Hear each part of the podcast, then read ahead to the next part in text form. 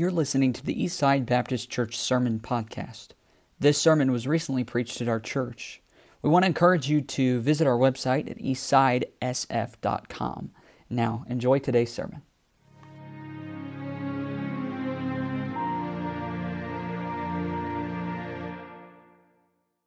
And we so do uh, need your prayers. We really do need your prayers. And uh, Pastor mentioned I, something I mentioned this morning.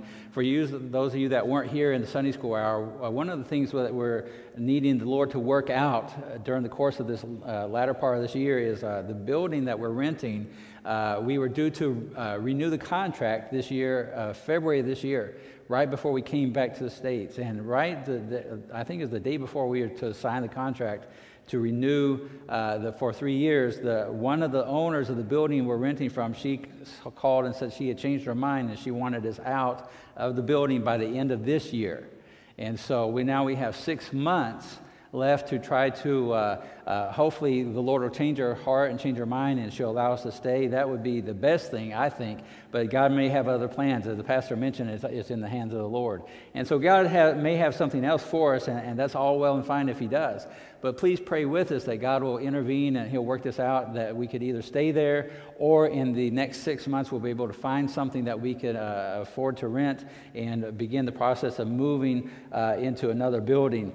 Uh, and that would be a, a, great value to us if you would pray with us about that. We sure would appreciate that. And because um, uh, renting down there a building for a church is not an easy task. And I shared a little bit about that this morning, but it's uh, suffice it to say it's not an easy task. We face a lot of challenges trying to get people to rent us a building to hold uh, church services in.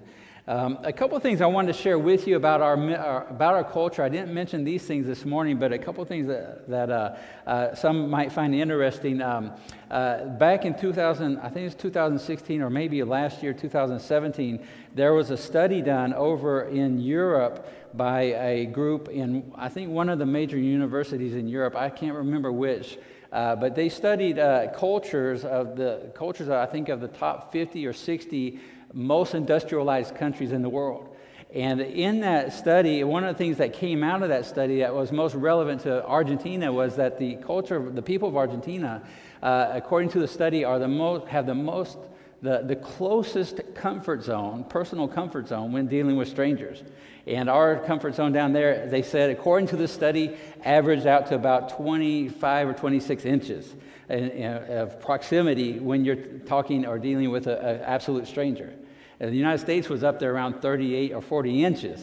And so uh, uh, that was one of the things that came out. And then also, one of the things that came out of that study, along with that, was that the Argentine people uh, are the most likely to touch each other uh, when conversing. They're very, uh, very much a, a touchy feely type uh, people down there. And so I was, we were talking to one of the, the ladies out in the foyer earlier, and for us, that was a, a, kind of a bit of a reverse culture shock when we came back here, especially to, up here to the north, where people stand and, and, shake your hand way out here like this, and we're like thinking in the back of our minds, why are you being so unfriendly? You know, because to us, that down there, that's a sign of unfriendliness. But uh, I, I, know, I know that not, that's not the case. I, I, understand that, but in the back of our minds, subconsciously, we're thinking, wow, these people are really uh, unfriendly. But uh, if you are ever want to come down to visit, visit, us in Argentina, you're more than welcome to come down. We, a few years ago, we had a, a couple come from Chicago. Uh, several, uh, quite a few years ago, they, a couple came from Chicago to visit us. They were out of a church that supports us, and the, the wife uh, happened to work for one of the airline companies, and so she had uh, free tickets to fly I guess, just about anywhere. They decided to fly to Argentina, spend a few days with us, and, and tour the country a little bit. And they came down there, and uh, when they got down there, I told them, uh, tried to share with them uh, some of the things to expect about our culture down there. Now, down there in Argentina, we greet each other and we say goodbye with a, a brief kiss on the cheek. That's how we greet each other and uh, say goodbye. And I told them that. And we, we, were going to the Bible college where I teach, uh, that was mentioned in the video. And uh, because the students, uh, we had, at that time, we had, I think, 13, 14 students. And the students really wanted to meet this couple from the United States. And so I told them, well, we'll bring them up here to show them the school and show them around. And I told the students, now listen, these, these folks are from a part of the United States where uh, they, they shake hands and they, they don't get very close.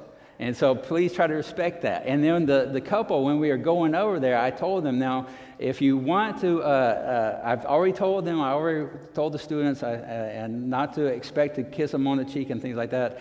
And I said, well, now, if you just stick out your hand and shake, your, uh, shake hands like you normally would, they should respect that. I think they will. Well, we got to the school and we got out of the, the vehicle, and one of the students, one of the young men that was there, he was just so overjoyed to have these visitors. He ran up there and just gave him a big old hug and a kiss on the cheek, and that poor lady was just like, like didn't know what was happening. I tell you what, she was just over, overwhelmed. I thought she was going to have cardiac arrest right there, but. Uh, it was not what she was expecting, not what she was planning on doing the, that day, I tell you what.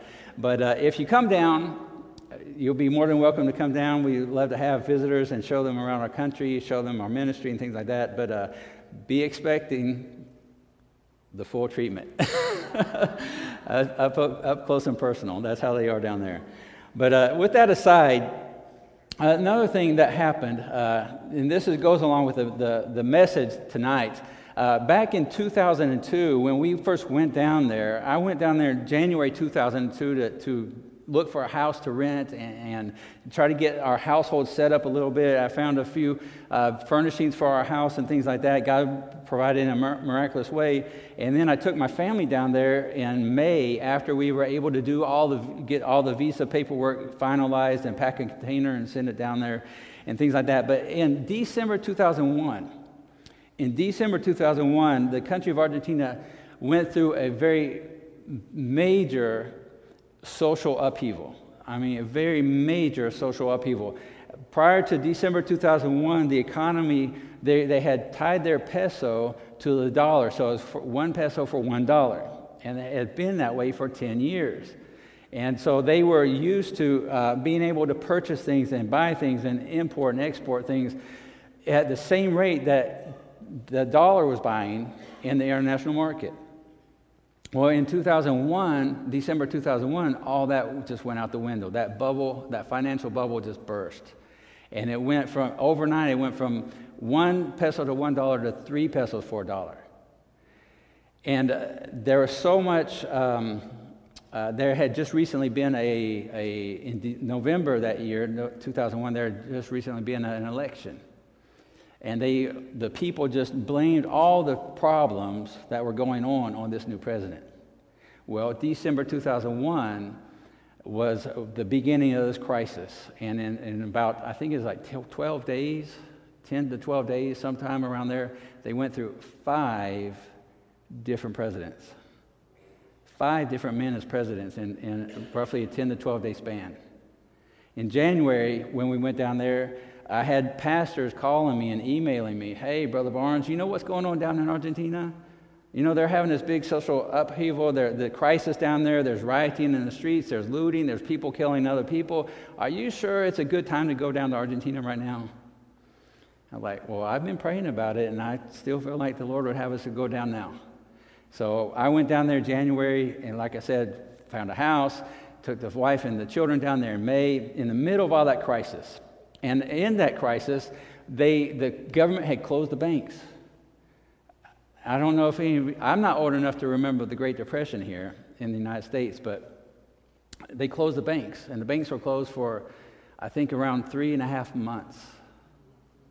Three and a half months. And then when they opened them, they were open, only opening, at first, they only opened the banks one day a week for about four hours. Can you imagine the lines? I remember seeing lines for blocks down the street, people trying to get in the bank to get some money. And to top that off, what the government did was they actually went into people's banking accounts, the government did, and took money out to fund the government. And so imagine going, one day you have X amount of pesos in your account that's equal to the same amount in dollars. And the next day you wake up and find that your bank account is now worth one third what it was the day before.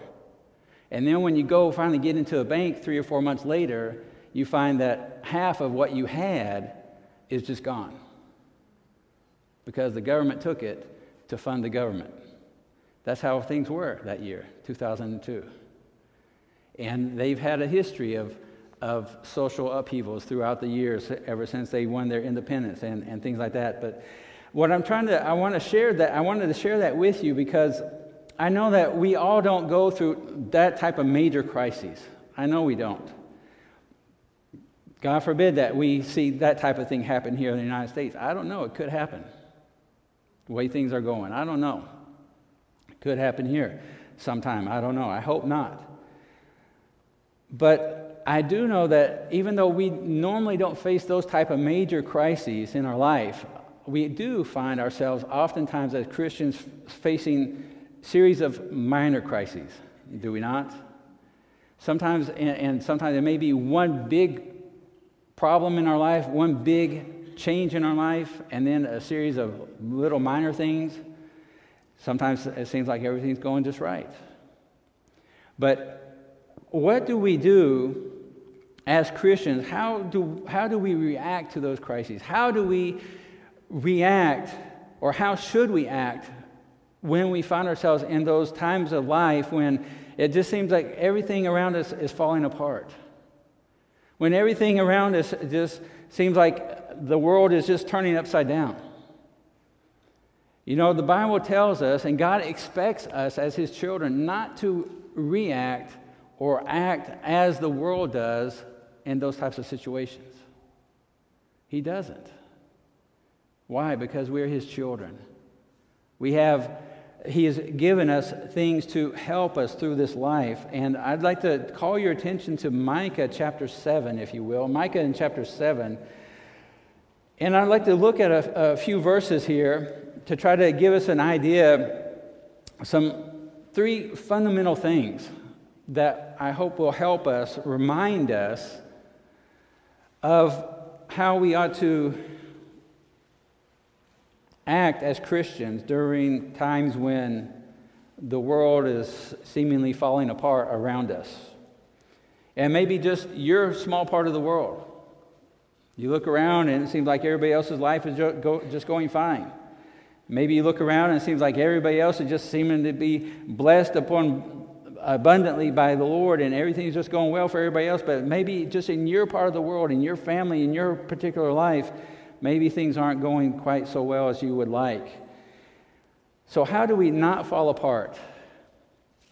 How do we not fall apart? Well, here in Micah chapter 7, I want to read just seven verses here, or eight verses, uh, or the first seven verses, to see what Micah writes and give us three things to help us not to fall apart when the, seemingly the world is falling apart.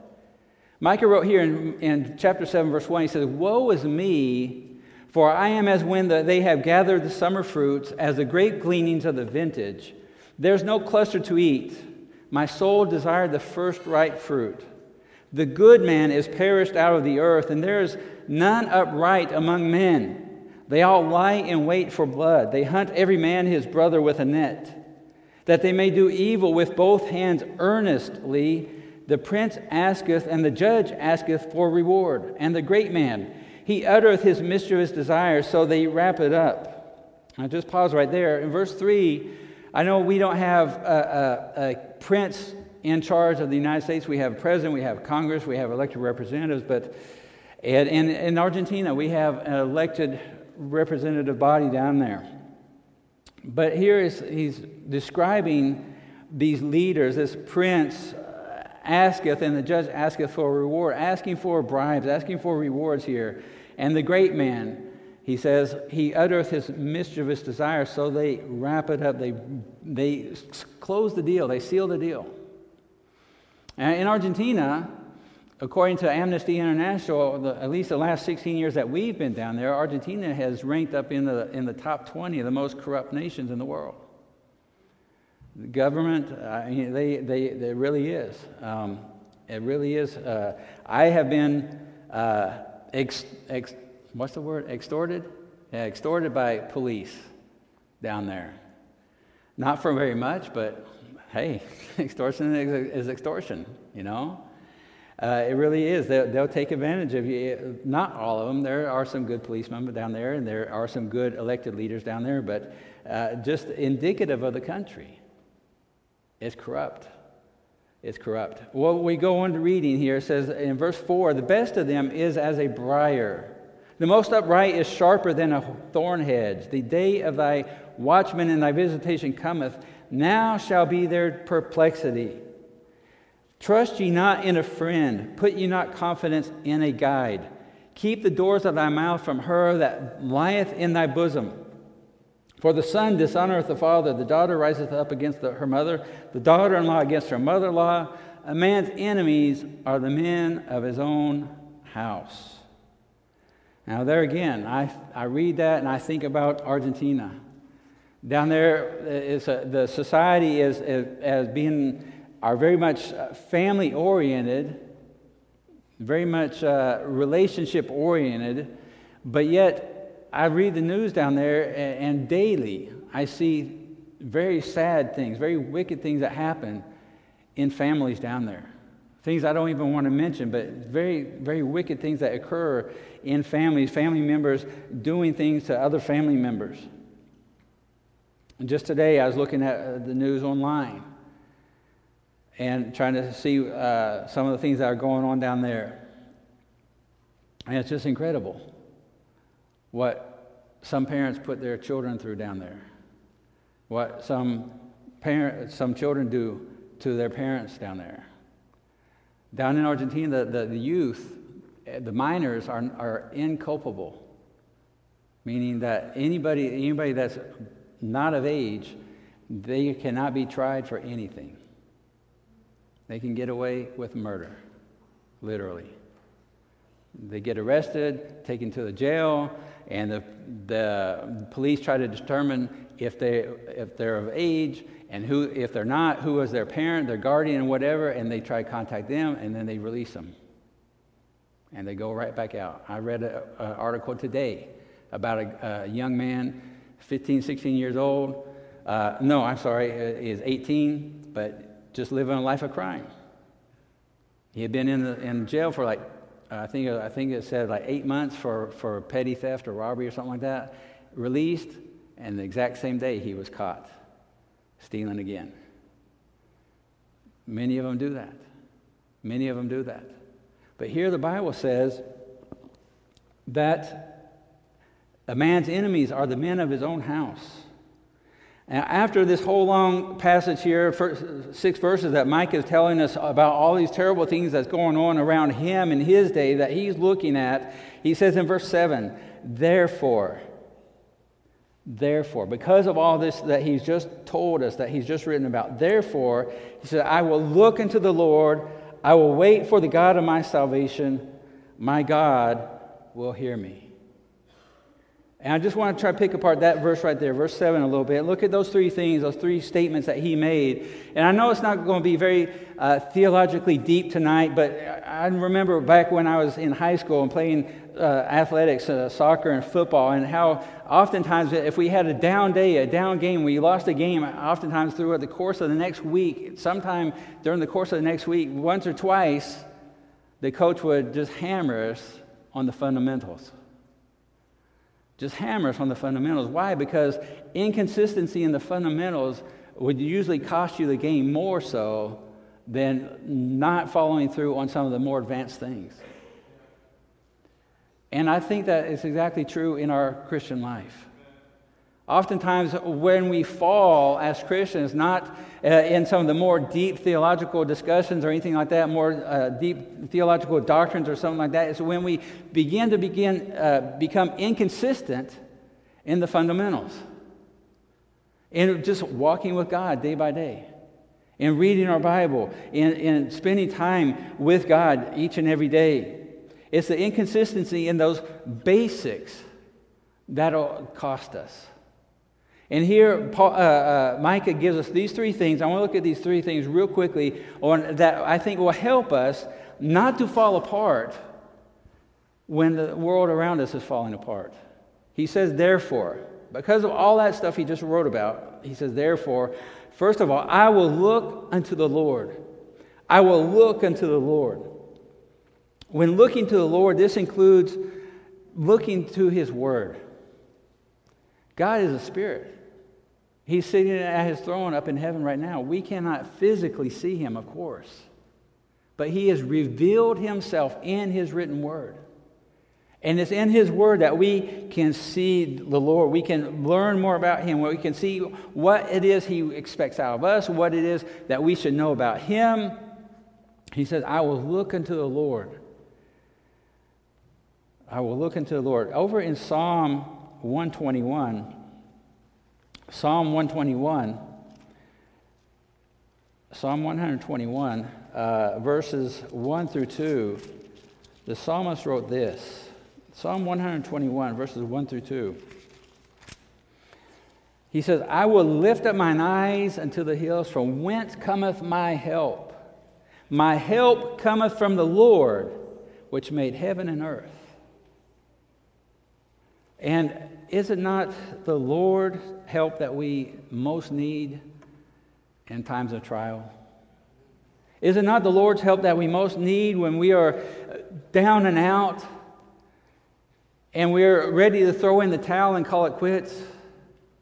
Or even before we get to that point, when we just begin to enter the time of trial, when we just begin to enter in the time of difficulty or problems, it is not His help that we need most of all. Our help cometh from the Lord, the psalmist wrote. When looking to the Lord, His promises encourage me. When looking to the Lord, his word instructs me. When looking to the Lord, His Spirit guides me. When looking to the Lord, His presence comforts me. And I have the, the, the fortune, the, the privilege of being able to spend most of my days and most of all of my day near my wife. I love my wife dearly. I know she loves me. At least she said so. but uh, she's such a help me. She really is. But there are times when I cannot help her, and there are times when she can't quite help me. But our Lord can. The Lord can. Even though we know each other as well as we do, and we've been together 28, going on 29 years there are times when our help just is not sufficient, but the Lord's is. We need to look to the Lord when, when, when things are not going quite right. We even need to look to the Lord when things are going right. We just need to look to the Lord as, as His children do, uh, as children do to their loving Father. We need to look to God. He won't fail us. He won't fail us. As we sang earlier, about his faithfulness. He is so faithful. He is so faithful. I'm so glad God has been faithful to us through the years, through the ups and downs. He is so faithful. And we need to learn to look to the Lord more and more in these dark days, I think. More and more as our world gets more and more wicked, we need to look to the Lord, trust in Him. And when we look to the Lord, that doesn't mean that we just uh, sit around do nothing. It means we need to be active doing what we know we need to do. But look to Him for His guidance. Look to Him in His Word for principles and, and wisdom to guide us through our life and help us along the way. And I know from my own experience that, that if I would do that, those types of things, look to Him in His Word for guidance and, and wisdom more, I could avoid uh, quite a few of the other uh, uncomfortable circumstances and situations that come up in my life more often as well. Because oftentimes the problems we face are because, as a consequence of not looking to God and His Word, not following His principles, not following His guidance, not following and acting upon, acting upon His wisdom. We need to look to the Lord, my friends look to the Lord more and more. But Micah didn't just stop there. He said, I will look unto the Lord. I will wait for the God of my salvation. I will wait for the God of my salvation. Now, this implies that some that we that the writer here, and by fact that we are reading this, this implies that we are expecting God to act rather than us reacting to the circumstances around us. He wrote after that whole long list of, of, of dire things that were happening around him. When it seems like he says, again in verse 5, trust ye not in a friend, put ye not confidence in a guide. Keep the doors of thy mouth from her that lieth in thy bosom. You finish the um, verse 6 saying, A man's enemies are the men of his own household, his own house. He says, Therefore, therefore, I will wait for the God of my salvation. Because of all those things that were going on around him, he said, I'm going to wait on God. I'm going to wait on God. Why? Because he was expecting God to intervene. He was expecting God to do something that he could not do. And when it seems like everything is going wrong around us, when it seems like the world is turning upside down, God is the one that we need to expect to act. God is the one that we need to wait on. Wait for the God of my salvation. I will wait for the God of my salvation. Uh, I'd like to read a verse over in Isaiah, Isaiah chapter 40. If you want to follow me over there, you can. Isaiah chapter 40 and verse 31. Isaiah chapter 40, verse 31, Isaiah wrote this. He says, But they that wait upon the Lord shall renew their strength. They shall mount up with wings as eagles. They shall run and not be weary, and they shall walk and not faint. Who are these he's talking about? Those that wait upon the Lord.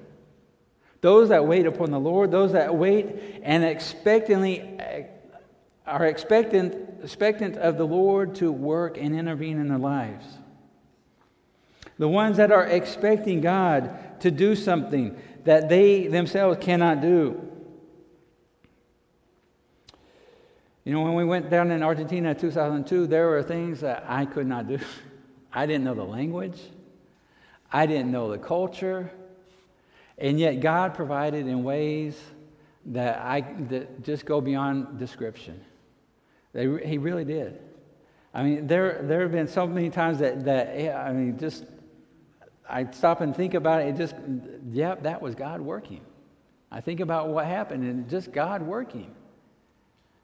And the way that God uh, allowed me to be introduced to, to somebody that would cash a check drawn on a bank here in the United States way down there in Argentina so I could get money when all the banks were closed so that I could buy food for my family.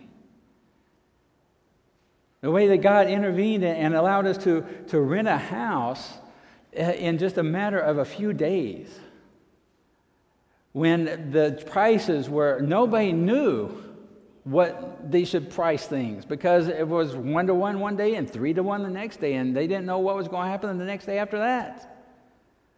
And God just provided provided a way for us to, to get a, buy a, a small van down there from a man that uh, needed the money and was wanting to sell a, practically a brand new van. But had we not waited on God, I'm convinced we would not have seen the hand of God working in our lives and in our ministry down there. Had we not waited on God,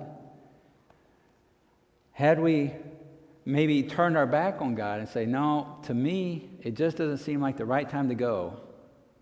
To me, my wisdom, man's wisdom, it just seems like we ought to wait and we'll just hang out here in the United States a little while longer and see what happens. We would not have seen God work and do the things He did when we went down there that year. My friends, I'm trying to say is we need to learn to wait on God more and more. It's just a, a process of maturing a process of growing in our faith and our trust and confidence in Him and allowing Him to work. Over in Psalm 27, Psalm 27, uh, the psalmist wrote this Psalm 27, verse 14. Let me find this real quick here. Psalm 27 and verse 14. He says, Wait on the Lord, be of good courage, and he shall strengthen thine heart. Wait, I say, on the Lord. And then over just a couple pages in Psalm 37, verse 7, he says here, Psalm 37, verse 7, he says, Rest in the Lord and wait patiently for him. Now, there's the key word wait patiently for him. I know a lot of us, that's our, our big problem, waiting for patiently for the Lord. You know, if you're like me, oftentimes you get down on your knees and pray and ask the Lord, to, to, Lord, I need you to do this. I need you to work in this, uh, this circumstance in my life. And then we get up and go on our merry way. And five or ten minutes later, we're already trying to plan and scheme how we could work it out our own selves. Because we're not given to waiting patiently on, on God. Waiting patiently on God. You know, I get, I, my wife says that I, am a patient guy most of the time. I, I want to believe her. I really do. But I tell you what, sometimes I can be so impatient. Like yesterday, we were driving up this street here. Um, was it 24th, or I think it was 24th Street, coming up to uh, the street that comes out here past the ball diamond. And the speed limit, I think, is like 30 right there. And I was behind this group of cars, and they were going like 30. And I'm thinking, what is wrong with these people? Why are they going so slow? And then I have to remind myself wait a minute, wait a minute, Greg. You are in the United States. People normally obey the speed limit. When it says 30, they go 30, they don't go 60, like we do down in Argentina. And you have two nice rows of cars going down two lanes instead of four cars, four lanes of cars going down two lanes, like we do down in Argentina. And I tell you what, I can get so impatient, especially behind the wheel, because I've become so used to the way they drive down there. You know, when I first went down there, I started driving. They, uh, I, I, got into some, some serious close calls of having wrecks when I first started driving it because I was trying to drive according to the law, trying to obey the rules of driving down there. And then I, after having some close calls, I began asking some of the, the men in the church where we were attending and working, and they said, Well, Brother, Brother Barnes, you just got to learn. Here it's controlled chaos. If you try to follow the rules and the laws, you're going to throw a monkey wrench in the works and mess everything up. So you just got to learn to go and drive like everybody else. And after I learned that, everything was fine. it really was. But anyway, we need to learn to wait on the Lord. Patience is, uh, I, I read that patience is the exercise of faith. Remember, we read over there, wait patiently for the Lord. And I've, I've read, uh, out not in the Bible, of course, but somebody wrote that patience is the exercise of faith. And we need to wait for God. His time is best. Wait for the God. His blessing is worth it. Wait for God. He won't disappoint you. We need to learn to wait on the Lord. It doesn't mean we just sit around and do nothing. We need to be active, doing what we know we need to do as Christians, and wait for God to intervene, wait to, for God to work, wait for God to do whatever it is we're expecting Him to do. But when the, the writer here, Micah, says, Therefore, I will wait for the God of my salvation, it's because he's expecting God to do something. How many times do we go through our day not even expecting God to do anything? We just take for granted that He's there. We need to wait for God, the God of our salvation. The third thing, real quickly here, he says, Therefore, I will look unto the Lord, I will wait for the God of my salvation. My God will hear me.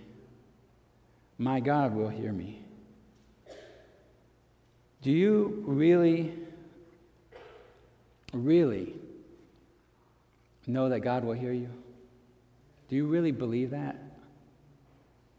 Do you act on that by talking to God, praying to God? If we, eh, he wrote, My God will hear me, and that's clearly indicating he believed or that he was going to say something to God.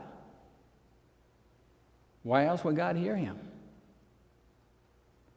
I've, I've had people down in Argentina that I've witnessed to tell me, well, you know, God just doesn't hear me. God's just too busy helping those people over there that He doesn't have time for me. I've had people tell me that. I'm sorry. I, I, I, tell them I'm sorry, but you know, if that's if that's how you think of God, your God is too is too little. And you don't know the God of the Bible. Because the God of the Bible is not too busy with anybody else that he can't be involved in your life too. The fact of the matter is, he wants to have a personal relationship with each and every one of us, each and every one of them down there. And he wants us to, to get to know him. And the only way we can get to know him, of course, is through faith in Jesus Christ and being saved from our sins, being redeemed. But he's, the writer here says, My God will hear me. My God will hear me. Though our, my cry be feeble, though my request be great or small, God will hear.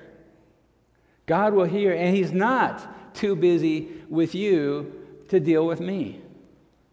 He's not too busy working in my life that He can't help you out. My God will hear me. He will hear you too. And though others ignore or forsake us, God promised that He will never leave us nor forsake us. God will hear us. But the question is are we taking time to talk to Him? Are we taking time to speak to Him? Are we taking time to share with Him? our needs and our concerns, our problems. Well, preacher, God knows all that. Yeah, He knows all that, but He's our Heavenly Father. If, he's your, if you're redeemed by Him and you've been bought by the blood of Christ, you're one of His children, He wants to hear from you. He wants to hear from you. I love to hear, I love to hear from my children. Thank the Lord for the technology that we have. We have Skype and all this stuff, and, and down there on the field, my, my oldest daughter, she has two, two boys now. We got, two grandkids. Praise the Lord for grandkids.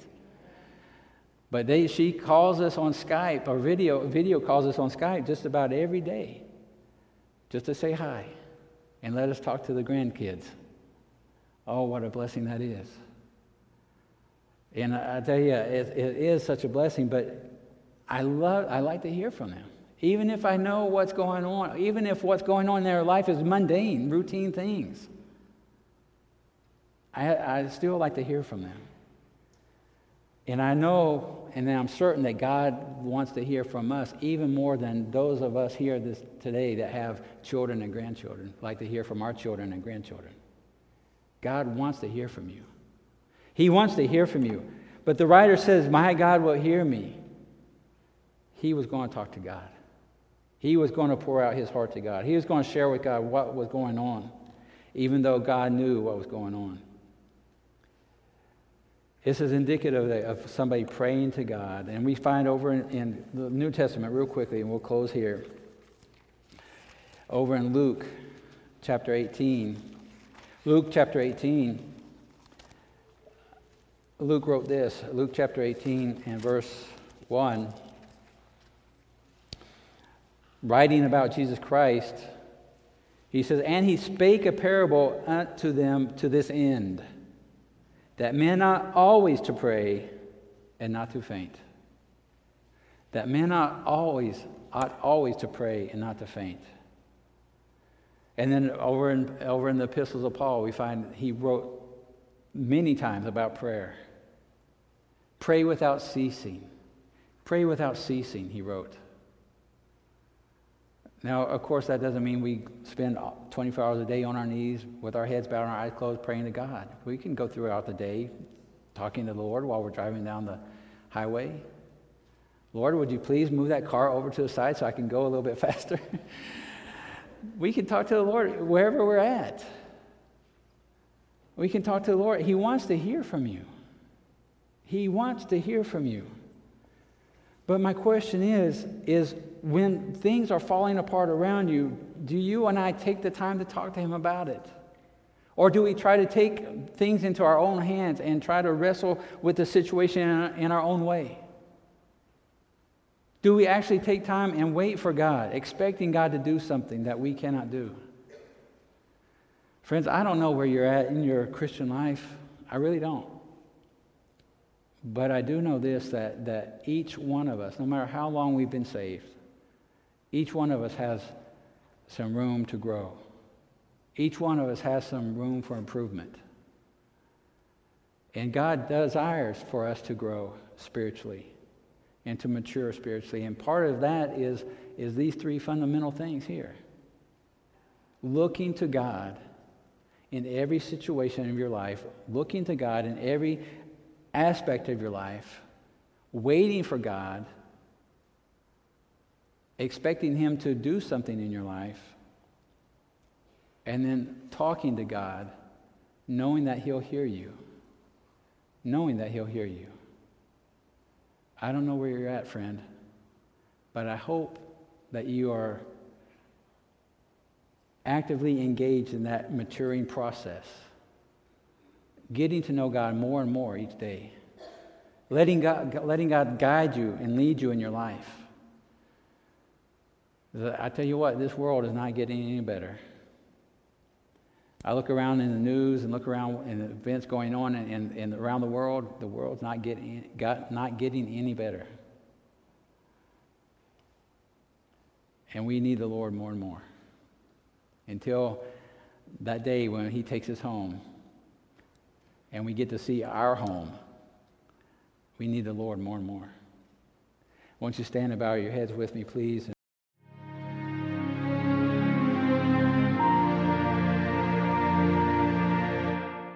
We want to encourage you to visit our website at eastsidesf.com.